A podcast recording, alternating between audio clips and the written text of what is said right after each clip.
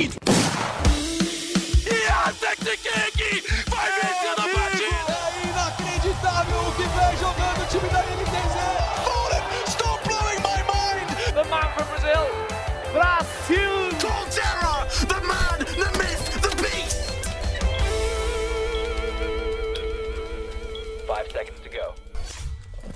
Salve rapaziada, está começando mais uma edição do Early Game. Eu, como quase sempre, sou o Breno Deolindo, hoje responsável pela apresentação, e o Early Game de hoje é diferente. A equipe da TV Globo visitou o centro de treinamento da Loud em São Paulo e conversou com cinco jogadores que foram campeões do Valorant Champions 2022. O podcast dessa semana contará a história da Loud, desde o nascimento do elenco até o último round da grande final contra a Optic. A história, claro, começa ainda antes da Loud. Em 2021, era sabido que o Saci e o Sadak estavam preparando um grande projeto. Nada mais justo que escutar, deles próprios, como nasceu essa ideia. Cara, quando a gente estava no Champions 2021, lá em Berlim, a gente já meio que descobriu como é que se jogava o Valorant, de uma certa forma, eu, o Hack. Então a gente pensou, cara, a gente precisava só de jogadores, dos jogadores certos dentro da nossa equipe é, e da organização certa também para ter o suporte necessário. E a gente começou a explorar as opções, né? E aí foi inúmeras propostas, só que o time em si a gente já sabia o que a gente queria, os jogadores. E, cara, o caminho foi longo pra caramba. É, eu e o Sadiaka, a gente teve muito estresse também, porque não é fácil ensinar tudo que a gente é, aprendeu durante o ano inteiro de 2021 para uma rapaziada nova ainda. O Pancada nem tanto, porque ele já é um jogador muito mais experiente, mas o Aspas e o Les, pô, eles eram, são dois jogadores muito novos, a gente teve que ensinar do zero para eles. E eu acho que foi uma experiência, assim, única, sabe? Porque eu e o Sadiaka, a gente aprendeu muito também a jogar junto com os dois rookies, assim. Cara, eu acho que quando a gente estava na VKS, como assim, né? Quando a gente estava juntos, é, a gente depois de jogar o primeiro internacional na Islândia, depois jogamos em, jogamos a Champions em, em Berlim. É, eu acho que já nesse momento a gente sabia que o gap, a diferença que, que tinha entre Brasil e as regiões, não era muito grande. Que se a gente trabalhava muito duro e achávamos as pessoas corretas, a gente podia realmente montar um projeto como para ganhar. Então, acho que mais ou menos por esse momento já foi, já foi que a gente achou que dava para fazer, né? dava para ganhar. Ainda que o elenco fosse visto desde o princípio com muita expectativa, ele continha duas grandes apostas. Les, o jovem prodígio que liderava as ranqueadas brasileiras, e o Aspas, que levantava suspeitas do próprio Saci. Será que esse menino estava puro? O convite, é claro, foi visto com ótimos olhos por ambos. Para o Les, foi a conclusão de uma meta que ele havia estabelecido no começo de 2021. Tipo assim, o meu ano passado inteiro foi pensando em entrar no Tier 1. É, para falar bem a verdade, eu estava no Tier 2 ali, no meio que no topozinho do Tier 2. Então, meu objetivo para esse ano era entrar no Tier 1. Obviamente, não estava pensando em ser campeão mundial, né? Eu estava só querendo entrar no Tier 1 do Valorant, mostrar meu nome e ir crescendo aos poucos. Só que eu me esforcei muito, eu pegava muito top 1 na ranqueada, eu pegava, me esforçava muito na ranked, até nos campeonatos pequenos que eu jogava, eu sempre pegava um, um EVP, um MVP até dos campezinhos. Então, quando veio a proposta pro Saci, assim, foi uma surpresa gigante, principalmente porque eu, eu tinha uma amizade com o nosso cara que ia ser o antigo coach, que era o Onur, né, mas não entrou, infelizmente, ou felizmente, não sei. E, tipo assim, eu tinha um contato com ele e ele já tinha me falado que ele, talvez viesse essa proposta para mim. Então, quando o Saci veio me mandar mensagem, foi uma surpresa. Principalmente porque no dia que ele me mandou mensagem foi o dia que ele foi considerado o melhor jogador do, do Brasil, porque ele ganhou aquele troféuzinho douradinho lá, que eu não lembro qual era. Só que era no dia do evento que ele me mandou a mensagem, então foi uma sensação muito espe especial para mim. O Aspas, por sua vez, já esperava que um grande time ia chamá-lo após mostrar bons desempenhos na Slick.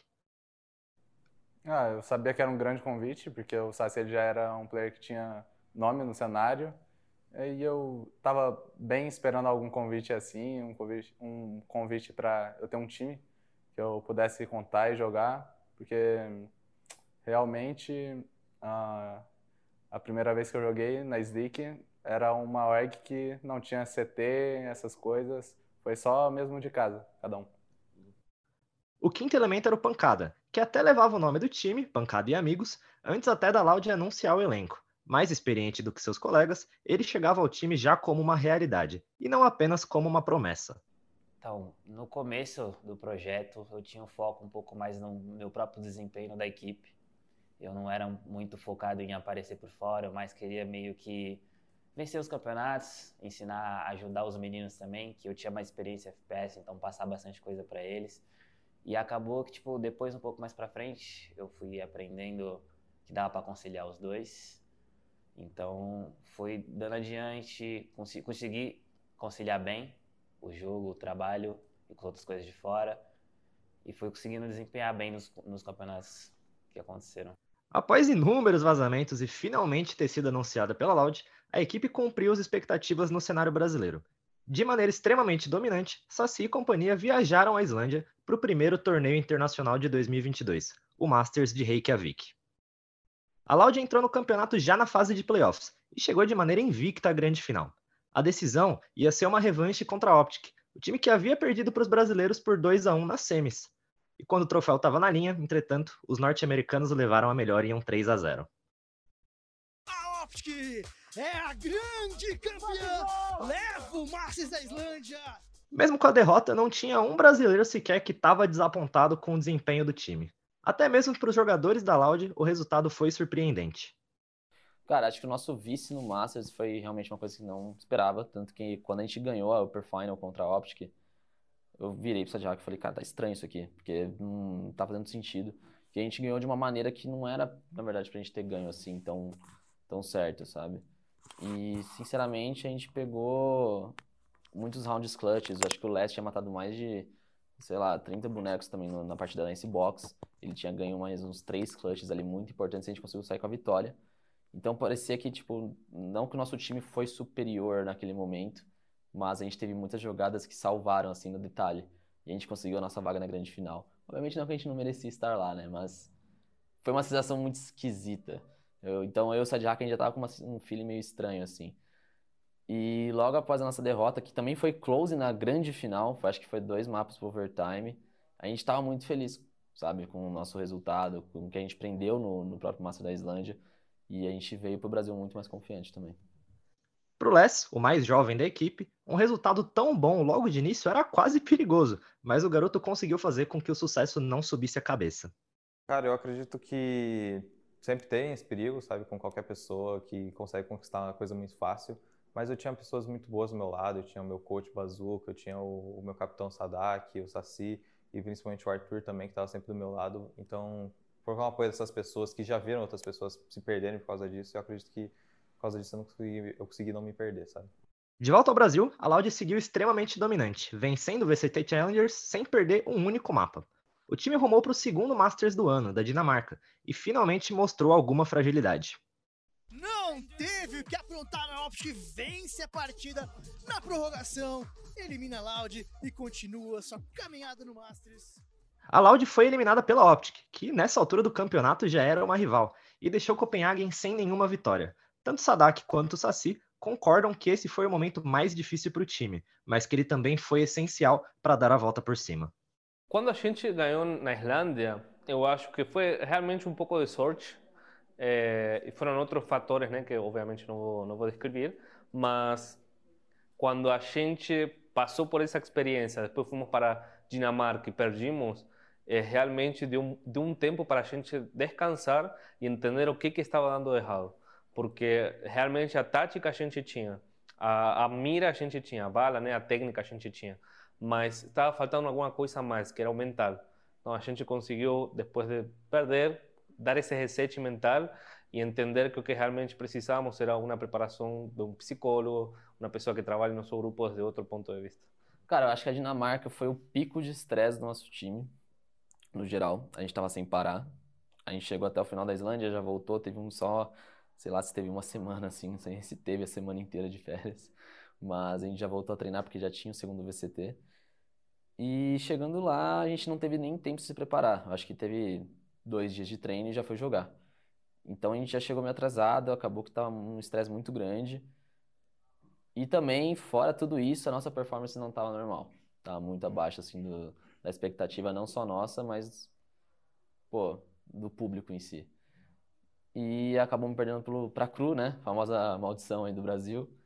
E logo em seguida a gente acabou pegando a Optic, sabe? Então a gente acabou pegando um time muito, muito forte. E a gente ficou muito triste, obviamente, mas eu acho que o mais importante dessa derrota foi que a gente conseguiu descansar, finalmente. A gente falou, cara, não vamos mais passar por isso, foi uma situação muito ruim. Foi uma sensação que, tipo, pô, a gente não fez, foi... Sabe aquele arrependimento que a gente sentiu muito forte de, pô, dava pra ter feito isso, isso, isso, dava pra ter feito mais, só que a gente não fez. Então, não vamos mais passar por isso.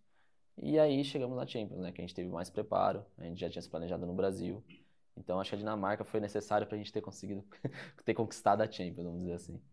Depois de finalmente ter o merecido descanso, a Loud foi ao Valorant Champions.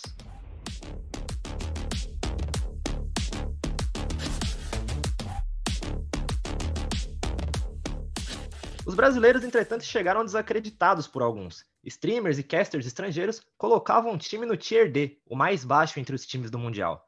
O Saci, por outro lado, garante que isso passou longe de ser um problema para os seus jogadores. Esse negócio do Tier D foi, obviamente, né, foi baseado no resultado da Dinamarca, mas a galera esqueceu também que, pô, a gente teve um deslize contra a Cru, tudo bem, só que logo em seguida a gente acabou perdendo para a Optic, que foi, se não me engano, top 3 do, da Dinamarca. Então, e a gente tomou a virada na split, né? Que foi o último mapa que tava, pô, dava pra gente ter ganho ali de boa. Então a gente não perdeu pra qualquer time. Né? A gente não foi desclassificado por um time X, a gente perdeu pra Optic. Então a galera meio que confundiu um pouco as coisas. Foi um pouco de, vamos dizer, entre aspas, né? Azar, a gente tem enfrentado logo a Optic na lower bracket da, do group stage, né? Tipo, foi unlucky. então a galera ficou um pouco emocionada nessa parada de Tier D. Eu acho que nosso time nem ligou para isso. Na estreia contra a Zeta, o time já estava confiante. A Loud sabia que era um dos melhores times do campeonato e jogou como tal, um 2 a 0 bem controlado. Mas a segunda partida já era mais uma brincadeira do destino com os brasileiros. Um novo encontro com a Optic e os americanos saíram vitoriosos mais uma vez. 13 a 3 para a Optic, que já está classificada para os playoffs, Xixa. Em novo confronto contra a Zeta, mais uma vitória e a vaga nos playoffs garantida pela Loud. Nesse momento da história, um herói quase que improvável foi surgindo para o time. O Pancada, que passava longe de ser o jogador mais midiático dos cinco, caiu nas graças do público por causa do seu desempenho excelente. Então, depois do Master da Islândia, que eu tava um pouco. Eu tava confortável, mas eu tava um pouco parado. Fazia muito tempo que eu não competia internacionalmente. Eu voltei para os outros internacionais com muita confiança. Então, na Dinamarca, eu até disse que se a gente tivesse ido mais longe, o desempenho teria sido também muito bom, igual do Champions. Porque eu estava muito confiante, muito confortável já para desempenhar. E aí deu tudo certo no Champions. Né? A estreia nos playoffs foi contra a Leviathan, representante da América Latina. O primeiro mapa do confronto foi uma prova de resiliência dos brasileiros, que ficaram atrás por 12 a 7 e emendaram 7 rounds consecutivos para forçar a prorrogação e vencer por 14 a 12. Depois, a Raven, o mapa que a Loud tinha que aprender. O resultado de 3 a 6 fala por si só.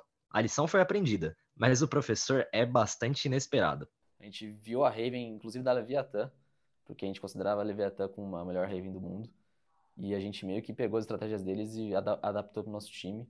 E ainda, e ainda venceu os caras no mapa deles né, nos playoffs. Então foi meio que assim a derrota da Optic. Com o jogo encerrado, uma conclusão era bem clara para qualquer um que assistisse. A Loud era um time resiliente, que conseguia lidar com situações bastante adversas. Bruno, o atual psicólogo do time, e o Arthur, que ficou famoso pelo sem medo, levam os créditos do Saci. Eu acho que foi duas coisas muito importantes, né? Primeiro, a experiência do nosso time, que a gente já veio de dois campeonatos nacionais no mesmo ano, que foi a Islândia e a Dinamarca. E a gente sofreu com as derrotas também da Dinamarca, né? E isso deu um gás a mais, com certeza. E também foi após a derrota da Optic, na, na Group Stage da Champions, sabe? então essas derrotas foi a, as coisas mais importantes assim para a gente conseguir alcançar essas comebacks. E aí entra o psicólogo, né? Acho que o, o, Bruno foi muito necessário. Tem o trabalho do Arthur desde o começo, né? Obviamente, o Arthur foi uma peça muito importante para o time. E aí juntou com o Bruno, que o Bruno já tinha trabalhado com ele junto com o Sadhack lá na Vikings. Ele acabou se juntando com a gente aqui na, na, na Loud agora, na Champions de novo. Então ele fez bastante diferen é, diferença nessa parte. E logo após o nosso jogo contra a Leviathan, na Icebox, que a gente voltou, cara, ali deu uma confiança muito grande pro nosso time que, tipo, pô, dá pra voltar qualquer mapa agora. A gente sabe que nós, a gente consegue voltar. E a gente sempre teve essa dúvida da nossa equipe. Então, para mim, por exemplo, o jogo mais importante do campeonato foi contra a Leviathan. A Loud embalou. 2 a 0 contra a DRX e um novo confronto contra a Optic. Mais uma vez valendo vaga na final. Pela primeira vez desde Reykjavik, os brasileiros conseguiram levar a melhor e ainda foi em grande estilo. 2 a 0 com direito a um passeio na Ascent. Quando a gente foi jogar contra a Optic na final Up, a gente se preparou muito bem. Porque, como eu disse, né, comparado com a primeira série que nós jogamos contra a Optic, a gente se preparou muito mal. A gente falou, não vamos deixar isso acontecer de novo. Então a gente fez um tático muito forte, a gente teve uma leitura de, de pick ban, a gente sabia que eles iam picar, que eles iam banir, e a gente falou, cara, isso aqui dá pra fazer um 2 a 0 muito tranquilo. E não deu outra. Eu acho que a gente teve um planejamento de jogo ótimo. Ali acho que nem precisou de virada. então a gente aí também jogamos nosso mapa, que é a Ascent, né? E foi bem tranquilo. E aí eu acho que eles se surpreenderam, sabe? Tanto que na grande final eles já mudaram totalmente o estilo de jogo deles. E a Loud fecha a série, está classificada para a grande final do Champions. Finalmente, a grande final. Um repeteco de Reykjavik, quando Loud e Optic se enfrentaram na final da chave superior e logo depois na grande final. Dessa vez, entretanto, a história ia ser diferente. A Ascent foi apertada, vencida por 15 a 13, e dois rounds específicos contam muito bem a história do jogo. A sorte do Saci, que sem tempo e quase nada de vida, conseguiu vencer Crashes no 1x1. Depois, com a Loud atrás por 12 a 9, foi o Aspas quem brilhou com um tapadash cego, mentiroso, para cima do Marvid. Sinceramente, eu já sabia que a mira estava na cabeça, então ou ia acertar ou não ia acertar, era 50-50. e a Bind a Bind colocou um pouco de medo no coração dos torcedores. Um 3 a 6 limpo da Optic, com pouquíssimos bons momentos da Loud. Mas o Saci garante que não existiu nenhum medo de perder novamente para os rivais. Eu acho que o primeiro mapa eu já estava muito preocupado, porque o nosso time demorou um pouco para se ativar. Eu acho que nossa comunicação estava um pouco abaixo. Então, pô, ainda bem que eu, deu tudo certo ali pro meu lado, eu consegui puxar um pouco mais de responsabilidade no, na Ascent. E aí veio a Bind, né? Depois daquele jogo sofrido, veio a Bind, a gente tomou um baile. E aí a gente voltou pro backstage e falou, cara, a gente tá perdendo, não tá falando nada, a gente não tava conseguindo se adaptar, sendo que durante o campeonato todo essa era a grande diferença da nossa equipe, que a gente conseguia se adaptar durante, de round a round. E contra a Optic na grande final a gente não tá conseguindo. Pô, não vamos deixar isso acontecer agora que a gente chegou aqui. Então, quando a gente foi pra Breeze, isso já mudou. Então, quando a gente tava perdendo o round, do time inteiro voltou a falar e tudo mais. Então, acho que no momento não passou isso na nossa cabeça, porque a gente entrou com uma mentalidade totalmente diferente, sabe? Da gente querer realmente ganhar esse campeonato porque a gente não queria passar por isso mais uma vez. Na Brise, o Aspas brilhou de novo. Primeiro, com o um espetinho no metal. Não, eu só falei, vou em metal de help aqui, sai, vou dar updraft eu vou em metal, porque eu gosto de metal. É, na, na, real, no metal ali eu acho que é mais um, é um 90-10, 90 porque é um lugar que eu dou updraft eu sempre mato um ali. Meu Deus! Faz o espetinho, esse detalhe é muito melhor, XRM. É, que beleza, hein? Alinharam os planetas, o Aspas. E depois, novamente com as costas na parede, Aspas fez um 3K absurdo, humilhou o EA e forçou a prorrogação. Sinceramente, eu tava em estado de flow na hora, tava só jogando e eu sabia que quem aparecesse na minha mira ali na hora eu ia matar, porque eu tava com um tempo de reação, tipo, no limite. E agora, Aspas, ele quer mais! Pra cima deles, Aspas! Três abates, ele já sabe do Crash. Não tinha como. A brisa era do Brasil por 16 a 14 e o título poderia vir na Raven. Aquela que sempre era banida e aquela que acabou se tornando uma força do time. Então, a Heaven em particular, a gente estudou muito bem a Heaven deles e nossa Heaven, nessa Champion em particular, estava muito forte, a nossa Heaven. E a gente sabia no que ritmo a gente tinha que jogar contra eles. Ou seja, sabíamos que tipo de estratégias a gente podia fazer para complicar o, o jogo deles. Então, quando a gente começou a jogar do lado TR, né, do lado atacante, é, realmente foi muito simples desde um ponto de vista estratégico. Então, não, realmente não tive que pensar muito, para ser sincero, porque as coisas foram tudo de acordo ao plano né, que a gente tinha. Como o Manito disse, foi um mapa tranquilo, mas não faltou brilhantismo. Na reta final, a Loud emendou rounds bonitos. Primeiro, o Les conseguiu um ace e colocou 10 a 5 no placar. Eu perguntei para ele se naquele round ele já sentia que ia ser campeão. É porque a minha mentalidade da partida é diferente, sabe? Eu nunca vejo quantos pontos está ah, o jogo. Tipo assim, normalmente, é, sei lá, a gente está 12 a 6, eu não sei que a gente está 12. Eu tô dentro da partida, eu não tô vendo o placar. Eu não me foco nisso, eu foco em cada partida, eu vejo no que eles estão se adaptando. Eu sempre foco no oponente e no meu time, eu nunca foco no, na pontuação. Então, quando eu fiz o ace, eu só pensei, caramba, eu tô com muita mira, mas eu sinceramente eu não vi quanto que tava a pontuação. Só falta mais um! Correu, Pega esse ace pra garantir a Loud! Vence o bônus round! O 11 a 5 veio a um baile tático do Sadak. A Optic, com uma compra ruim, nem conseguiu disputar o round. No 12 a 5, a responsabilidade não podia estar nas mãos de outro cara. O cara que sempre foi o rosto do time, um líder dentro e fora de jogo e o melhor jogador de Valorant do Brasil em 2021. Já entendeu onde tá o primeiro, vai pro o segundo, Saci faz abate e agora vai pra cima dele! Garante esse round! Cara, esse clutch, sinceramente, foi foi o clutch pro match point, né, que tava 11 a 5. E a hora que eu fiz esse clutch, cara, que eu tinha, acho que foi um V3, se não me engano, né? Foi um V3. Eu sinceramente já sabia que era, foi uma sensação meio estranha. Assim. Eu falei, cara, agora os caras estão sem grana no próximo round. Eu falei, fiz o clutch, eu, todo mundo olhou pra mim, já, já sabia, cara. Eu só falei, eu lembro exatamente do freeze time que eu falei, galera, só aproveita o momento, mano, fica parado, vamos fazer um domínio A aqui lento, que os caras vão rushar, eles vão procurar kill. É, eles tinham puxado até um timeout, se eu não me engano. Então, acho que aí o pancada começou. Ele tava parado, pancada, e conseguiu matar dois, dois caras. Então, tipo, os caras começaram a vir. Era um, foi um jogo meio que psicológico esse último mapa, assim, sabe? E o clutch que eu joguei, para mim, foi muito psicológico, porque eu consegui tirar 3 no X1, sabe? Eles não estavam jogando juntos. Então, foi meio que consequência. O título estava encaminhado. O último round começou com pancada, que apesar de não ter feito lá uma grande final, conseguiu brilhar no momento decisivo. Muito cego pela bang do Victor, ele abriu as eliminações. Cego. Muito cego. Muito cego. Foi. Era sorte de campeão, né? Tudo deu certo naquele jogo. A gente teve muita jogada que foi assim, que tava para dar errado e do nada, bum, o round virou e deu pra... tudo certo pra gente. Nesse round eu tava. Eu tinha matado o primeiro, eu fiquei cego e num susto eu virei e voltei atirando e acertei todos os tiros nele. Então era sorte de campeão. Tava escrito nas estrelas. Como pancada disso, tudo deu certo. O Finesse sobrou no 1v5 e não teve chance nenhuma. A Loud era campeã do Valorant Champions 2022. Loud! É campeã do Champions! O Brasil é top 1 do mundo! E quem assistiu a partida conseguiu perceber que a comemoração da Loud não foi explosiva, com pulo, com palavrão. Na verdade, os jogadores pareciam demonstrar um grande alívio, e o Saci me explicou isso daí. Cara, eu acho que foi mais a retrospectiva, sabe? Da gente ter passado por essa situação já a primeira vez na Islândia. E ali foi tipo, meu, não vamos fazer isso de novo, sabe? Porque era a mesma situação, era o mesmo time que a gente estava jogando contra. E era muito mais impactante dessa vez. Então, tipo, quando a gente ganhou, a gente venceu, assim, um campeonato, a primeira coisa que a gente pensou foi, caramba, finalmente, dessa vez deu certo, sabe? Tipo, a gente não deixou escapar.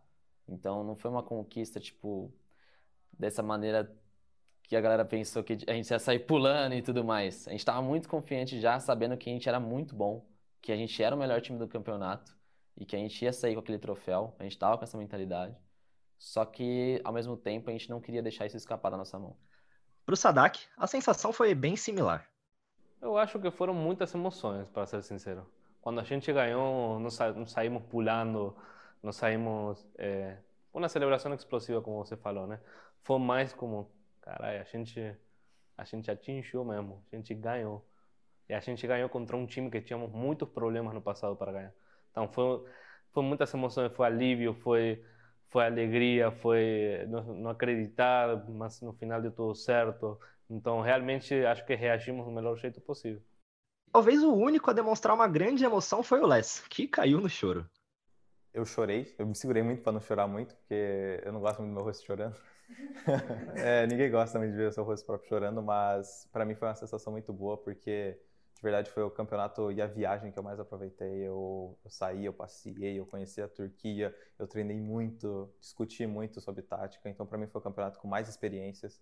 Então quando eu venci foi realmente uma coisa muito especial para mim e com certeza não foi realmente ah, satisfeito com o meu trabalho, foi realmente uma euforia muito grande. E o Aspas, por fim, é o mais simples de todos. Ah, a gente foi campeão do Champions, basicamente. Só isso.